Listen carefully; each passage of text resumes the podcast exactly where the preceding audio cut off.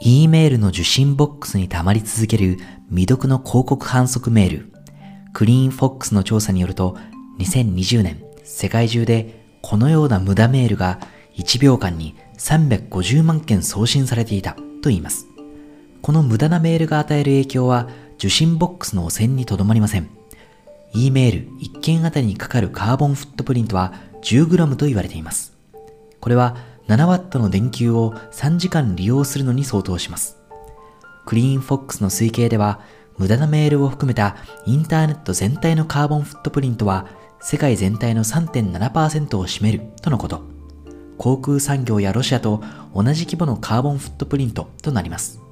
イギリスでは2020年の1年間で受信した平均メール数は Z 世代で2598件、X 世代で6653件でしたが、開封率はそれぞれ16%と23%にとどまりました。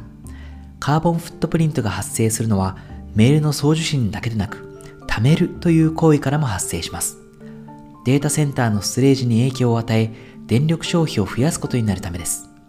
クリーンフォックスによると、イギリス全体で無駄なメールをすべて削除するだけで、年間200万トンの二酸化炭素を削減できると言います。自動車に換算すると、年間130万台分のカーボンフットプリントを抑制できることになります。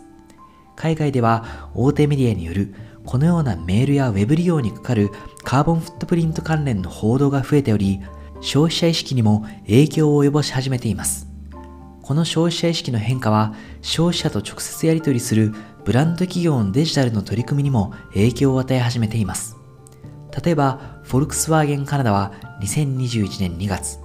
同社の EV プロモーションの一環として、また Web ブラウジングにかかるカーボンフットプリント問題を周知させる目的で、持続可能なウェブサイトデザインを導入しました。一般的な企業のウェブサイトは、訪問者の関心を高めるため、写真、イラスト、動画などが散りばめられた華やかなものとなっています。しかし、こうしたウェブサイトでは、ページビューあたり平均 1.76g の二酸化炭素が発生すると言われています。月間ビュー数が10万件の場合、このウェブサイトだけで年間 2112kg の二酸化炭素が発生する計算になります。フォルクスワーゲンカナダが導入した持続可能なウェブサイトは、写真や動画を一切使用せず、白と黒のみによるシンプルなデザイン。2021年2月時点の同社の発表によると、同ウェブサイトのページビューあたりのカーボンフットプリントは 0.022g と一般的なウェブサイトの 1.7g を大幅に下回るものだったと言います。ウェブサイトのページビューあたりのカーボンフットプリント計算は、二酸化炭素計算サイト、ウェブサイトカーボンにて実施されました。デジタル関連のカーボンフットプリント認知が広がると、巨大なデータセンターを運営するテック大手企業への風当たりが強くなることが想定できます。しかし、GAFAM 企業などはそれらを想定し、すでに様々な対策に乗り出しています。Google は2020年9月、すべてのデータセンターの運営にかかる電力を2030年までにカーボンフリーにするという目標を発表。これに関連し、2021年6月には世界各地で運営するデータセンターのカーボンフリー率を算出した2020年版のレポートを発表し、目的に向けた進捗を報告しています。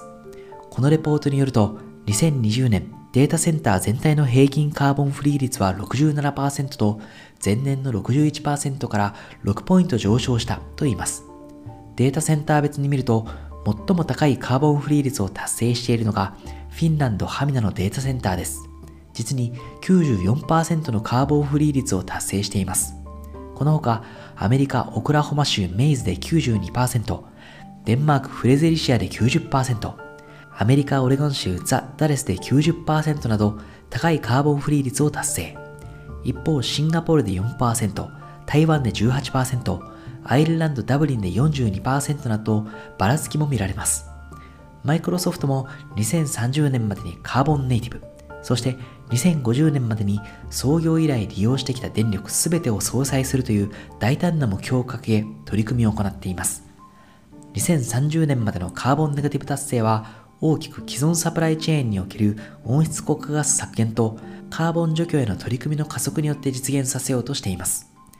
前者の温室効果ガス削減に関しては、2025年までにサプライチェーンで利用する電力を全てグリーンエネルギーによって発電されたものにシフトする見込み。後者のカーボン除去は植林や森林再生のほか、二酸化炭素貯蔵技術への投資によって実現する構えです。さて、国際電気通信連合による推計では、2021年時点の世界のインターネット利用者は約49億人、世界人口の63%が利用していることになりますが、依然30億人がインターネットにアクセスできていません。この伸びしろに加え、既存利用者の間でも、ビデオコールや高画質動画の利用が増えており、デジタル利用によるカーボンフットプリントの増加は避けられない状況と言えます。今後、GAFAM を筆頭にデジタル産業のカーボンニュートラルやカーボンネガティブの動きがさらに加速していくことになるはずです。